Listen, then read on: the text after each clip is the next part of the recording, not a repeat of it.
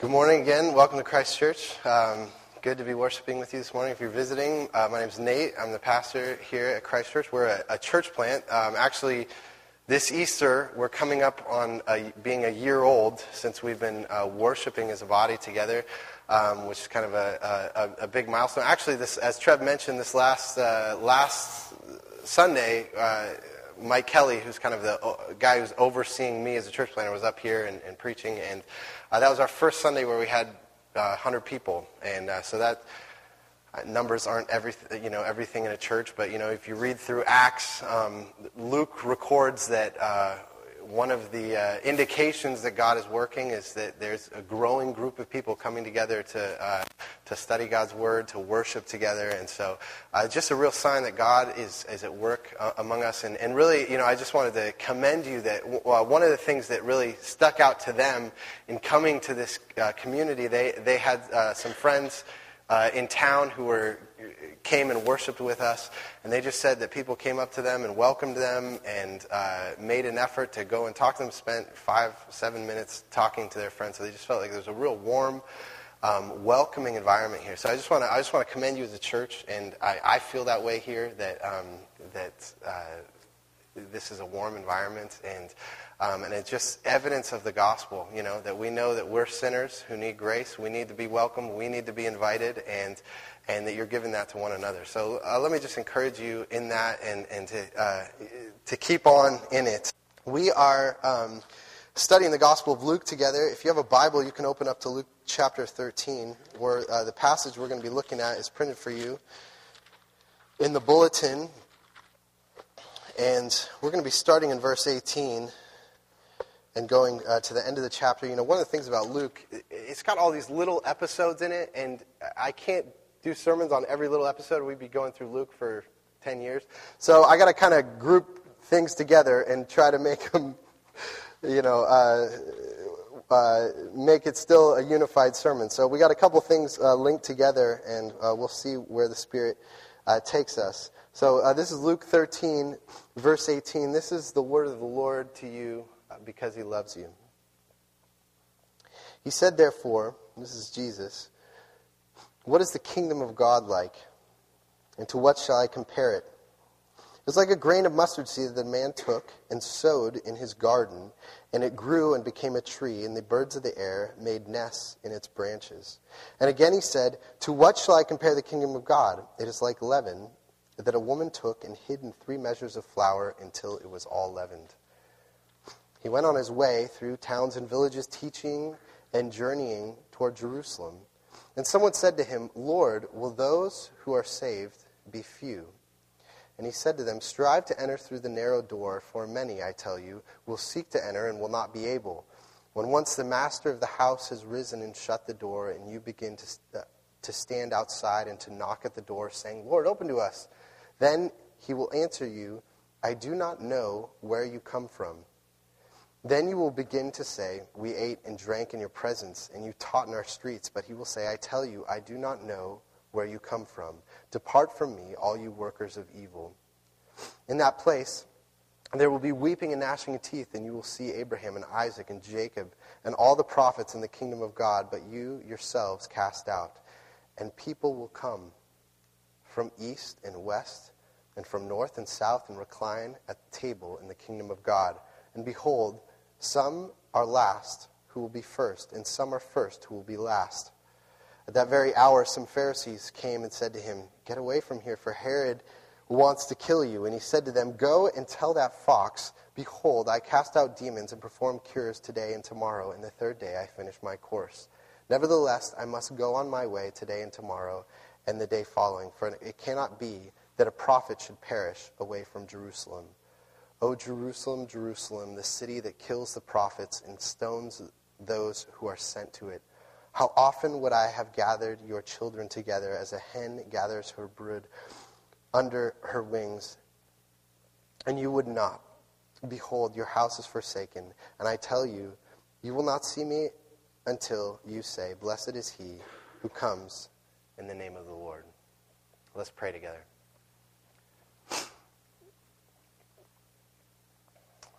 Our God, we come before you and we are thankful for the word of the gospel. And that you give us, you speak to us, you reveal yourself to us in your word and, through, and especially through Jesus.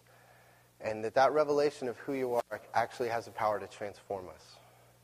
And we ask that by your Spirit you would take uh, your perfect word and you would apply it to each one of our lives. Lord, you know each one of our lives, the different things that we are facing, the different thoughts that we're facing, temptations that we're facing, doubts that we're facing.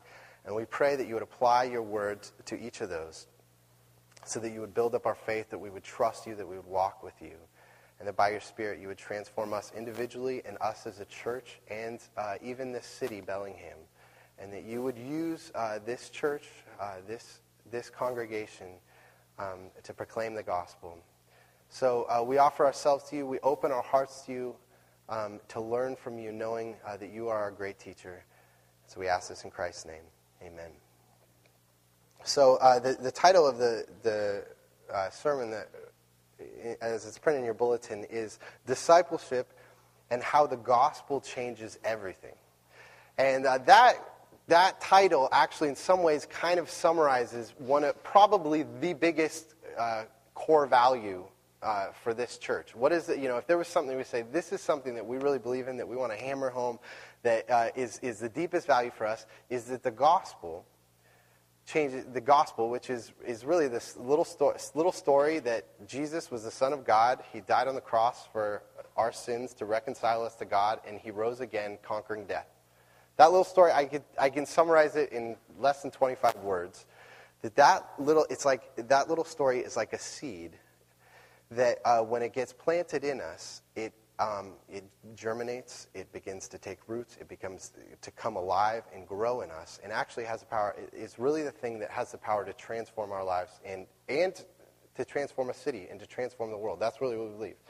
And, uh, and so, what I want to do as we look at this passage is kind of build the bridge of how do you get from the 25 words, you know, this little story, to lives transformed and uh, or a city transformed or, or, a congregation transformed? How does, how does that bridge connect the dots?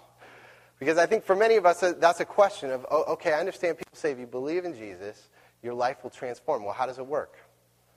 What does that look like? And because for many of us you know when we think about um, you know we have a number of things that we think should be different about our life. You know our marriage should be different. I should be i should be kinder to my spouse. I should, um, I should love God more. I should read and pray more. I should serve my neighbors. I should be reaching out more. I should play with my kids more. How does my life cha- transform? And for most of us, there's really only one answer to that. We're just like, you just stop doing it. Snap out of it, right? You know, grab a, get a hold, and maybe, you know, maybe you have people in your life that you wish, you know, they need to kind of change, and, and you're like, how would they change? I just want to grab them and snap out of it, stop doing it. And we think that that's basically how God changes us. Stop doing it. Start reading your Bible. Start, uh, start being, having a better marriage, being a better person. Just do it, right? Just do it. It doesn't work like that. And you know, you know, even when you tell, you know, you have a friend, you want to change them, you know if I just tell them, snap out of it, doesn't work. but you don't know what else to do, right? And, uh, well, that's why um, at, for, uh, here, the, the conviction of this church is that that's not how people change. The way that people change is through good news. Is actually hearing good news creates joy, creates love, creates gentleness, kindness. And it's not just the good news is not just something that when you you know when you went to camp when you were a 17 year old and you went to a christian camp and you accepted jesus it wasn't just good news then it's something that you need to live on it's something you need to hear every sunday when you come to church here uh, is, is hear good news and that the, the regular diet of good news grows and transforms takes root and bear, bears fruit that's really what we're going to look at in this text and so what i want to do is, is in answering this question how how does the gospel, the little 25 words, get to a changed life, a changed community, a changed city? Um, first, I want to say three things of how it works. First, the gospel changes us organically. The gospel is an organic, uh, you know, growing, gradual, like plant life kind of power. Second, the gospel changes us subconsciously. What's that? Okay, gotta wait. Okay, all right. Subconsciously. Third, the gospel changes us personally. So, what I'm going to first do is talk about those three things and how the gospel changes us as individuals and show that the promise of the gospel is also that it doesn't just change us as individuals, but actually is, has a vision for the whole world. So, organically, subconsciously, and personally. So, first, the gospel tr- transforms people organically. And, and that's kind of in contrast to instantaneously. You know, when you shake someone, you're like, snap out of it? You want instantaneous change. The gospel doesn't work like that, it works organically. So, look, at, uh, look here at um, verse 18. Jesus says this What is the kingdom of God like? And to what shall I compare it? Wait, a little side note. You hear how Jesus asked himself that question? He's going to talk about spiritual things and, uh, you know, about God and the gospel and things like that. And the question he asks himself is, to what can I compare this? Let me just say that if you're trying to communicate to someone about Christianity, this is an exercise that you need to go through. If Jesus needs to go through it, we need to go through it. To what can I compare this? If we just talk at people in spiritual jargon, they have no idea what we're talking about. And so we need to, uh, as Christians, we need to learn what is this like? How does this relate to, you know, well, you know, your relationship with God is kind of like a marriage, you know, and you find things in everyday life to compare it to. So that's what Jesus does, right? He says, What shall I compare it? It is like a grain of mustard seed that a man took and sowed in his garden, and it grew and became a tree, and the birds of the air made nests in its branches. And what we know from uh, other parts of Jesus' teaching is that when Jesus talks about a seed, generally the seed is, is talking about the Word of God. You know, if you know the, the parable of the sower, the guy who goes and he throws out uh, the seed and it falls on different kinds of ground. Uh, in that parable, Jesus says the seed is the word is the word of God. And it's actually, uh, I'm not going to go into a big word study of it, but it's it's really the gospel um, the seed of the gospel. Is and Jesus says the seed of the gospel, the little 25 words thing, it's a teeny little thing. It doesn't seem, you know, like that big a deal. When it plants in you, it begins to grow. That's what he says. It's like a seed that, that grows.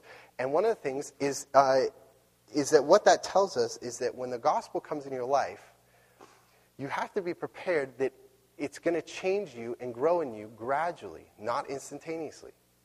So uh, th- that's how organic life works. You know, we just had some uh, friends in town from, uh, from that we see, you know, every few years. There's some friends, they have kids about our kids' age, and they were staying with us last weekend. And, you know, they see our kids, and they haven't, they haven't seen our kids in, in a couple of years, and they say, wow, they're, they look so different. They're big and run around. They're much more articulate and talking. And to us, we didn't, we didn't really notice that. You know, I kind of think Lucy looks the same as she did when she was three. You know, I'm like, yeah, she's probably about the same. But someone who hasn't, sees three to six is like, wow, transformation. It's gradual. That's how organic life works. And what that means is um, that often we can't see the growth that the gospel is doing in us. We can't see that it's happening. But one of the things that happens is when we rest in the fact, see, the gospel says that um, you are, you're really far worse than you want. You know, you try to make people see you a certain way, you're actually far worse than that. Um, you know, your heart is, uh, you're bitter towards people, you're judgmental towards people, um, you're short tempered, impatient, whatever. You know, the list goes on. We're all that way. The gospel says we're far worse. And yet, in Christ, we have God's unimaginable free grace and love and forgiveness. It's just, it's immovable. No matter how much we sin, we cannot lose God's love because Jesus has forgiven all of our sin. He's already done it. He's lived the life that we should have lived and died the death we shouldn't die. So it's already, it, it, he's already done all that for us. And believing means that we rest in that truth. I just, I rest in it. I, I accept it. I embrace it. And when we do that, what Jesus is saying, when that seed kind of sits down in us, it will change you. And you might not see, you're like, why am I not changing today? The question is, well, how about a year? How about five years? What is the gospel doing over, over that amount of time? And the, the reason why that's important is because we need to trust in it. Because sometimes we think, is that just enough for me to just trust God, trust my heart to God, trust my life to God? Is that going to be enough? And Jesus says you've got to do it because it's, a, it's an organic growth that's happening. It's a gradual growth that's happening. And you might not even see it happen, but other people might see it happening. It might happen in your marriage. And, um, and so you might say, um, okay, Okay, that makes sense, but uh, that doesn't work for everyone, right? I mean, there are people in church who are in church for 30 years and they don't change, right? Uh, and they're just sitting there waiting for, for it to happen. What's the difference?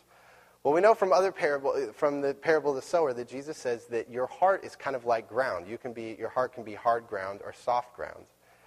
And when your heart is soft ground, which means that you, you have a sense of desperation, you're needy, you know that you're sinful, you know that you can't meet God's standards, you know that you, uh, you can't be who God intends you to be, you know you can't do that, that's soft ground. And when the gospel gets in that soft ground, what happens is you actually, you know, you, you become warmer, you become more patient.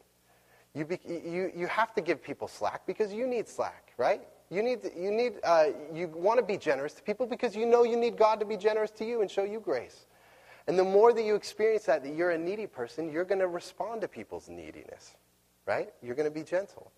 And so it's even like, you know, you take some, my experience of, you know, some of you uh, struggle to read the Bible. And, uh, and you know, so we have different temperaments, and some people are going to be just more naturally drawn to reading and, and uh, but the question of you know, one of the things that I've experienced with, with people who have a real steady habit of Bible reading, it's actually not because they're especially disciplined. I think that you know uh, my parents who were not Christians for a long time, they saw that I read the Bible all the time, and uh, and they say you're just so disciplined. And I, actually, my parents are way more disciplined people than I am. I'm I'm a kind of lazy procrastinate procrastinator kind of person. It's very unnatural. It's not like my personality to have this kind of regular Bible reading. The fact is that I'm just miserable to be with if I haven't had some time in the Bible. You know, my dad, he even before he was a Christian, I became a Christian, and you know, I'd be depressed or I'd be, um, you know, being irritable towards him. And he'd say, you know, why don't you go get away and read your Bible for a couple, a couple hours? I mean, he, it was obvious to him that it was a sense of desperation and neediness. I just need to read it, or I'm, a, I'm just terrible to be with. And you know, Shannon, Shannon could vouch. She's not in here. She could vouch for that too. Um, and so it's actually, the people who have a regular, steady diet of reading the Bible, it's not because they're regimented, disciplined people. It's because they're needy. It's because they say, I need it. I, I just know I'm desperate. I know, I know what kind of person I'm going to be if I don't have it.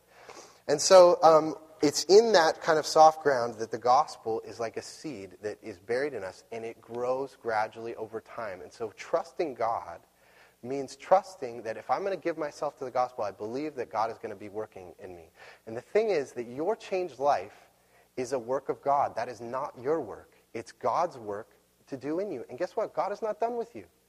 God's got more stuff He's doing. There's more stuff He is doing. He's doing it now.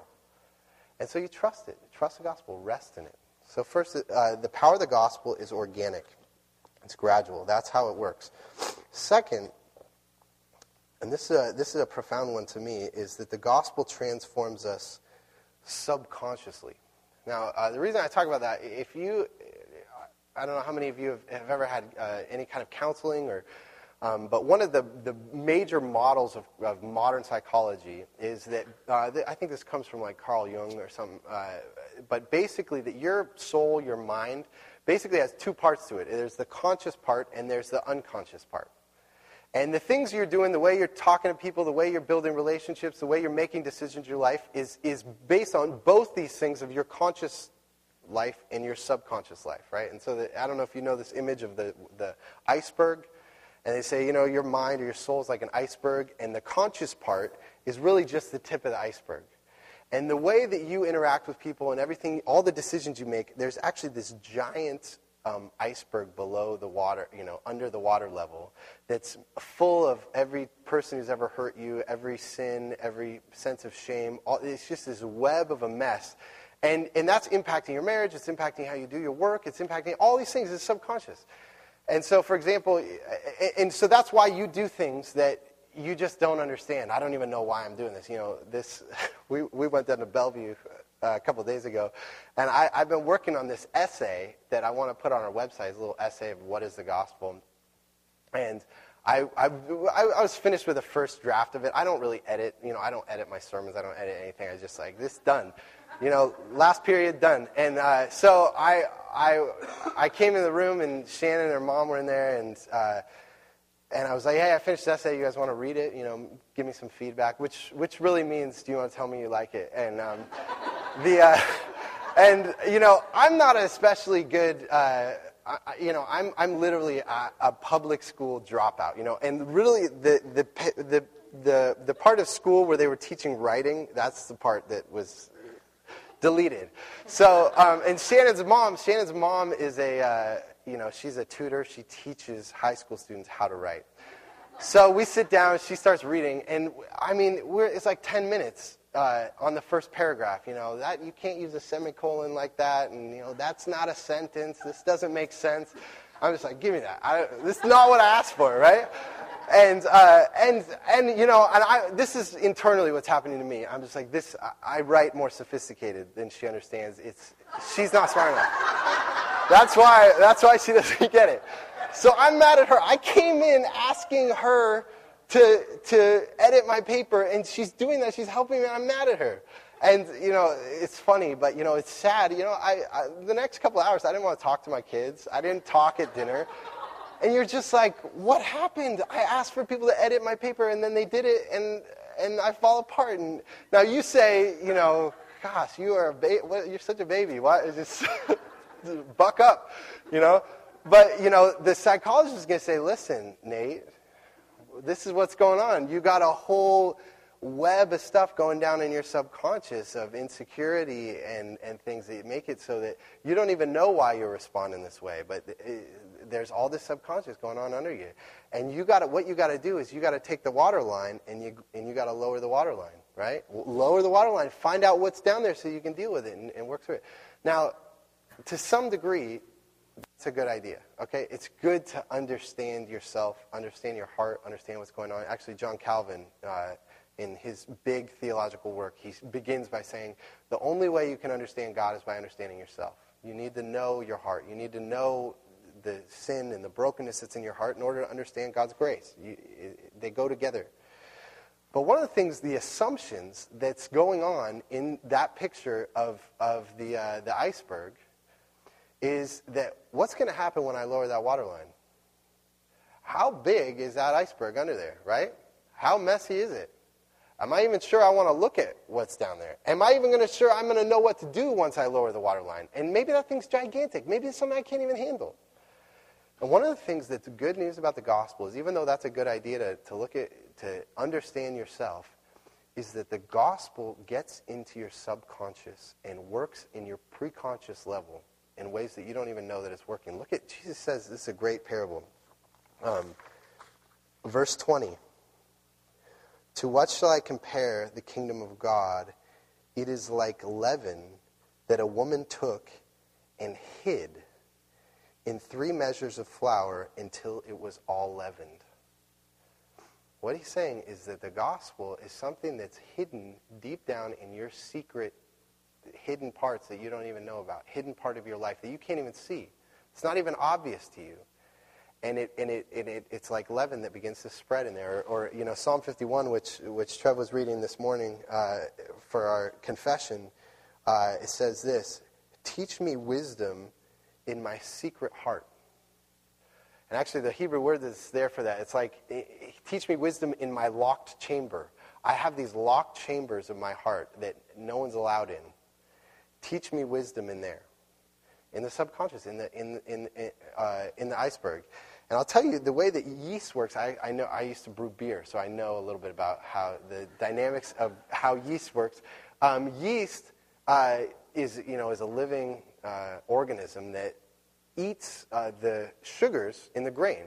And when the, when the yeast eats the sugar, two things happen. It releases carbon dioxide. That's why the, the bread uh, ex- rises, right? It's releasing gas into the, into the carbon dioxide, but it also reproduces. It eats the, it eats the grain and it reproduces and it begins to spread through the whole, through the whole lump or lump of dough, whatever you call it.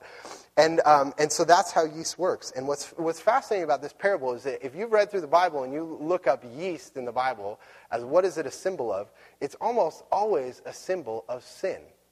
It's always a symbol of corruption, is that sin, you have a little bit of sin, it's going to spread everywhere. You know, you tell a lie, right? You got to start making up other lies to cover your first lie, and all of a sudden your whole life is a lie, right? That's how sin works. Is it's like yeast, a little bit, and it begins to spread to the whole thing.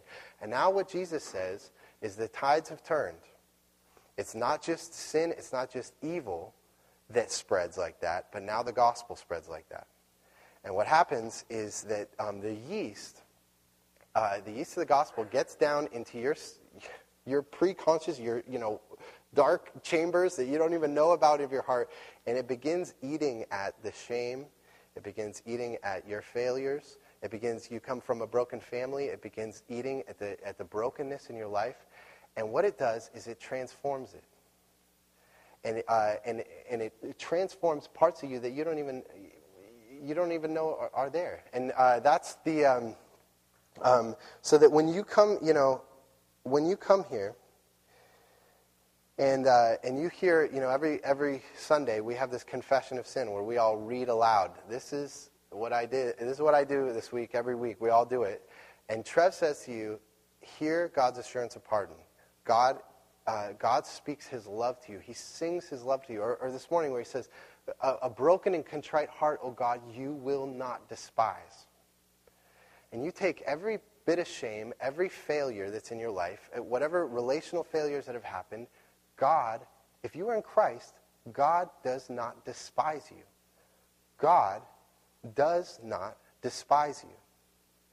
And when you hear that, and when you, you give yourself to that, when you rest in that, that is actually working in your heart in places that you couldn't get down and, and fix yourself if you could. God's getting down. The Spirit is getting inside, inside of you through the gospel. And um, And what it does is, uh, is it, it kind of it, it, eats it eats your sin. You know, this is this is a really interesting image, um, because what happens is you're uh, you know when you believe the gospel. You know, when I became a Christian, I, have shared this with you before. My parents, my parents, I didn't grow up in a Christian home, and uh, my parents, when they had seen that, I, you know, I was reading the Bible, I believe in Jesus, and they said these two things. They say, you know, on the one hand, your life is radically transformed. You know, I was, I dropped out of school, and I was, I had no relationship with them. I was a bad kid, and now, you know, I loved them, and um, I was cared about my life, stuff like that. They're like, your life is radically transformed, but you know, it's, it's still same old Nate. It's still the same guy uh, but radically different. I don't know which one it is. And that's what yeast does. You know, yeast, when it begins to eat through the lump, it doesn't just destroy the lump.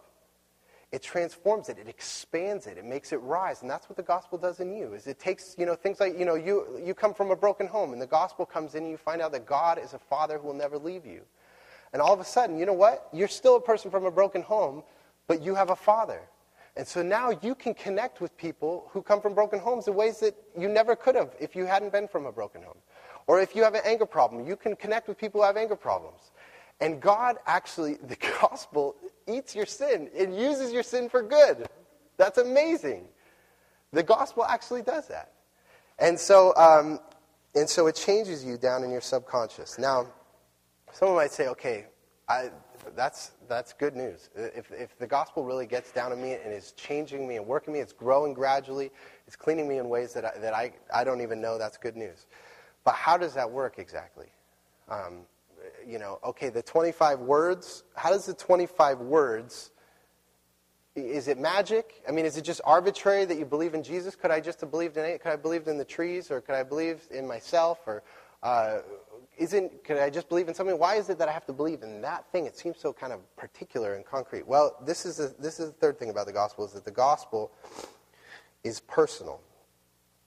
The gospel is personal. Um, in this passage, uh, Jesus, Jesus asked a question about salvation. We're going to come back to that. But um, in verse 24, he says this Strive to enter through the narrow door. For many, I tell you, will seek to enter and will not be able. When once the master of the house has risen and shut the door, you will begin to, sta- uh, you will begin to stand outside and knock at the door, saying, Lord, open to us. Then he will answer you, I do not know where you are from. And so, what's interesting about this, this, little, uh, this little parable is that Jesus says, you know, usually we think that salvation is about us knowing Jesus. But here Jesus says that salvation is really about does Jesus know us? And you might, and you know, doesn't isn't Jesus God? Doesn't he know everybody? Well, in the Bible, the word for knowing people isn't just uh, I know my neighbor's name, he knows your name.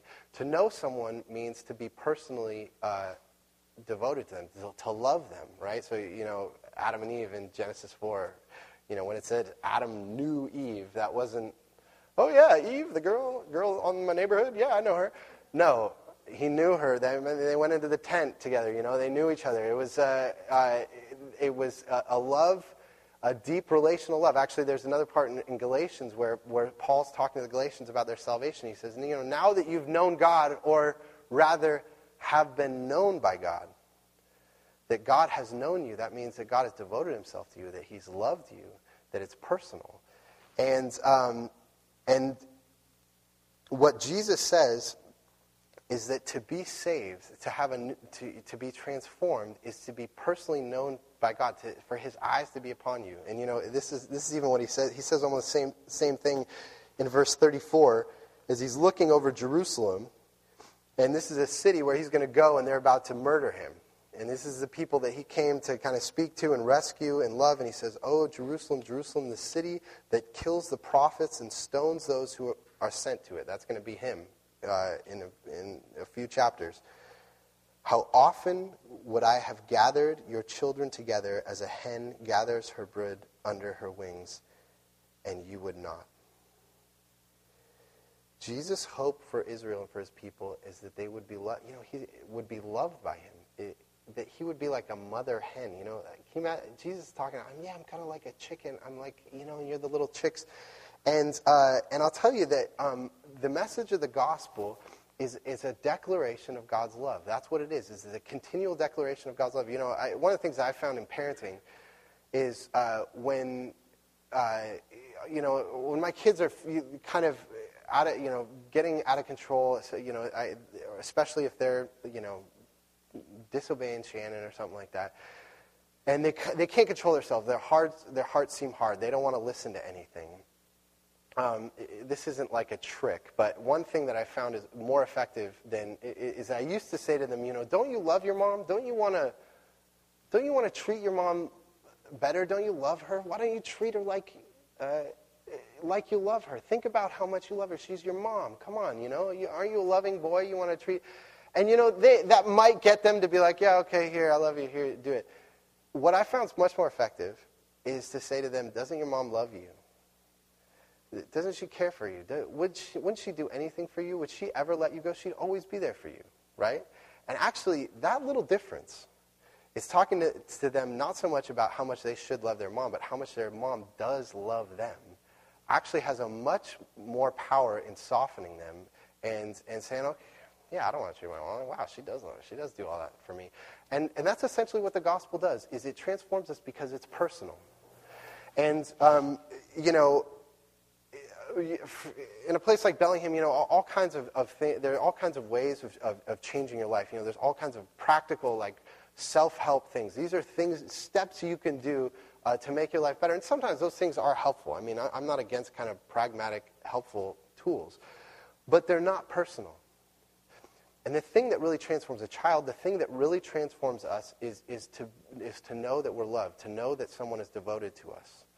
And um, and you think about this picture of the iceberg. You know, um, in a counseling setting, they tell you that underneath the iceberg, underneath what's going on down there, is that you've got a, you've got people who've wounded you, people who've sinned against you, and that's damaged you, and, and that's why you're protective. That's why um, you don't let people in your life is because someone's uh, affected you. And you think about that, and you're like, wow, you know. Uh, you know, someone walked out on me, or someone betrayed me, or someone mistreated me. It was so easy for them to get down and just mess up my life. It was just like nothing. They just did it. And now for me to undo that, I got to lower the water level and I got to deal with it. I got to work through this, this big thing to, to, over, to, overcome. And what the gospel says is that it, it's just as easy as it was for people to come in your life and say, uh, You're nothing, you're not worth anything to me. It's now God comes and just speaks something different to you. And he says, I don't despise you. I love you.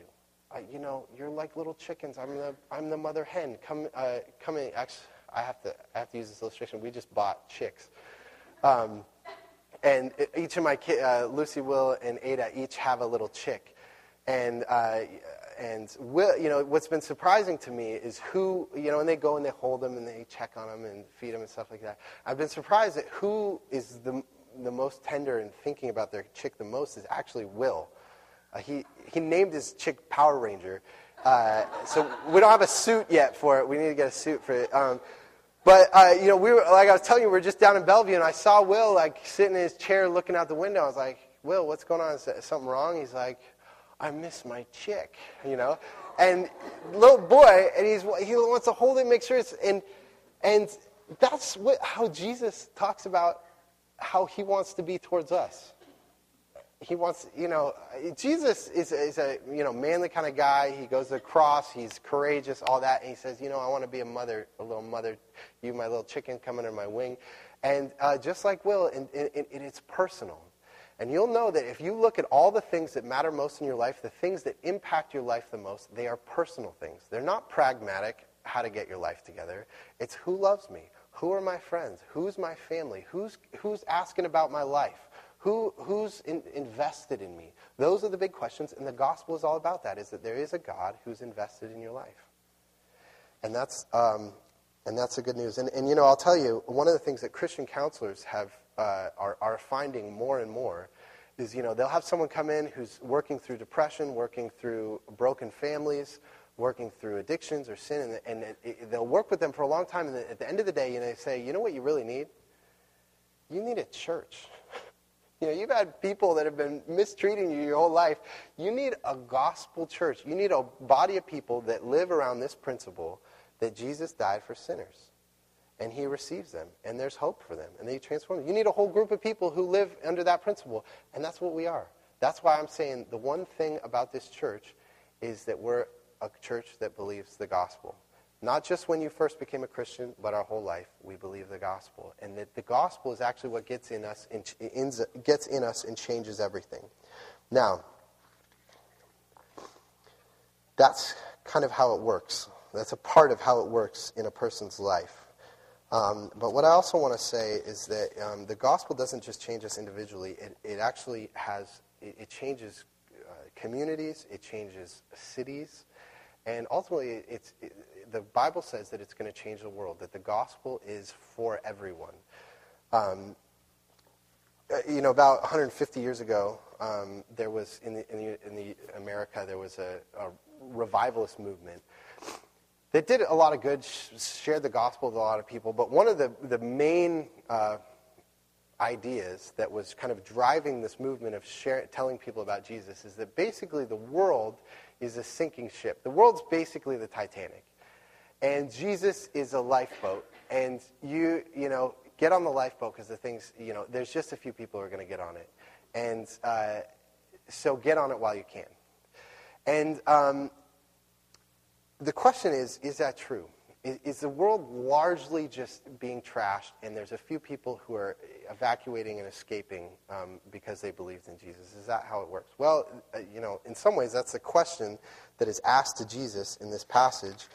You look at verse 23 Lord, will those who are saved be few? Lord, will those who are saved be few? Now, generally, when we think about that question, there's two ways that we answer it. We either say, well, I know God is good and loves, he's, God is love.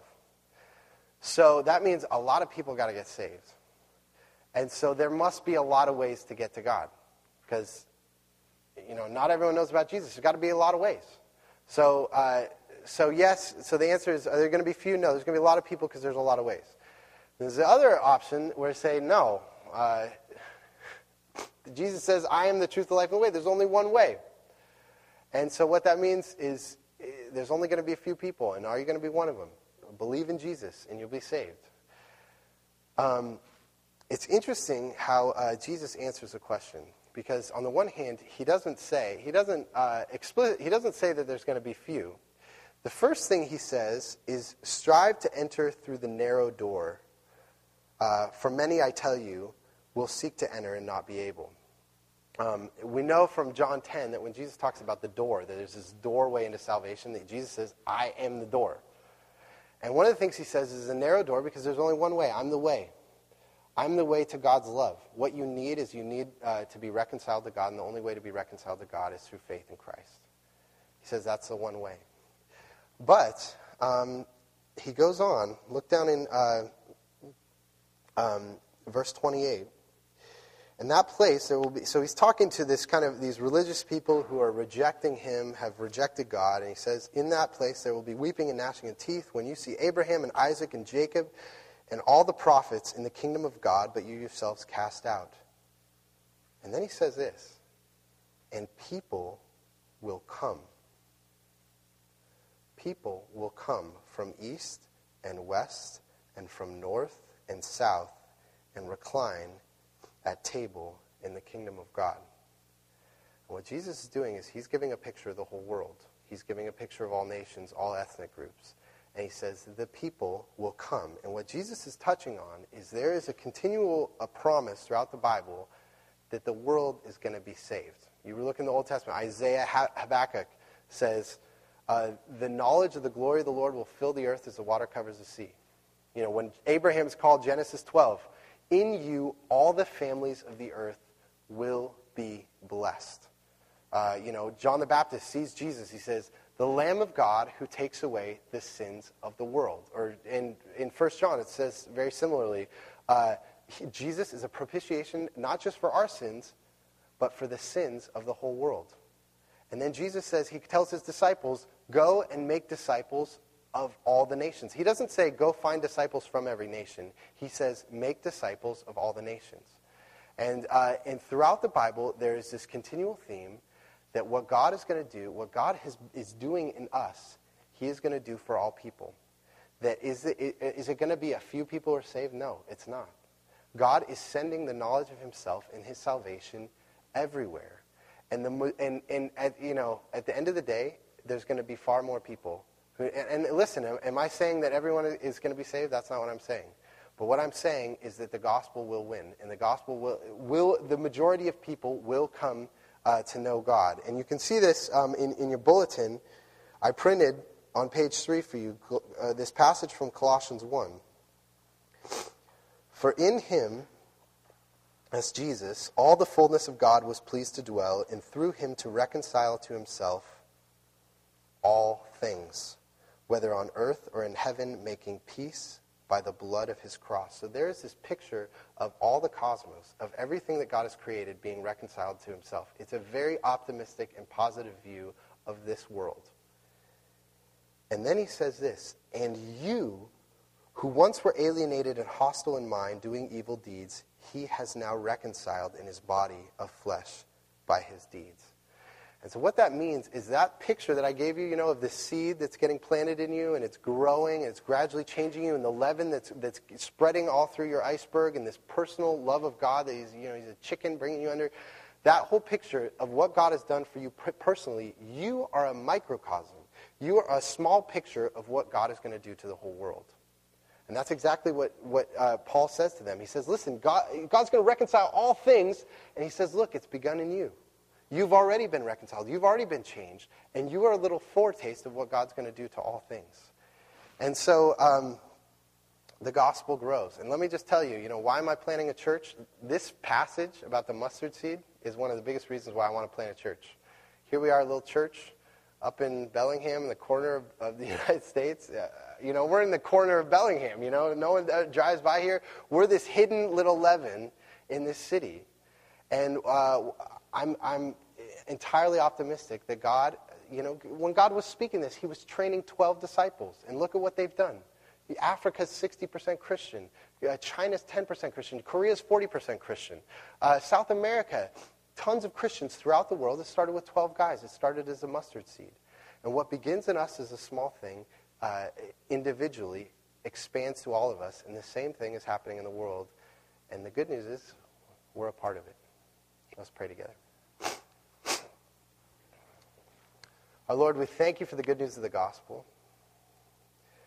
We pray uh, that you would give us soft hearts. And you give us courage to just trust you, to embrace your free love for us, that there's nothing we can do um, to lose your love. Your love is immovable for us in Christ because he's paid for all of our sin and he's lived the life that we should have lived. And I pray that that gospel in this church, it would, uh, it would uh, come alive, it would bear fruit, it would bring uh, more people, that you would use us for your kingdom, and that like that mustard tree, it would grow even in Bellingham. We give you thanks in Christ's name. Amen.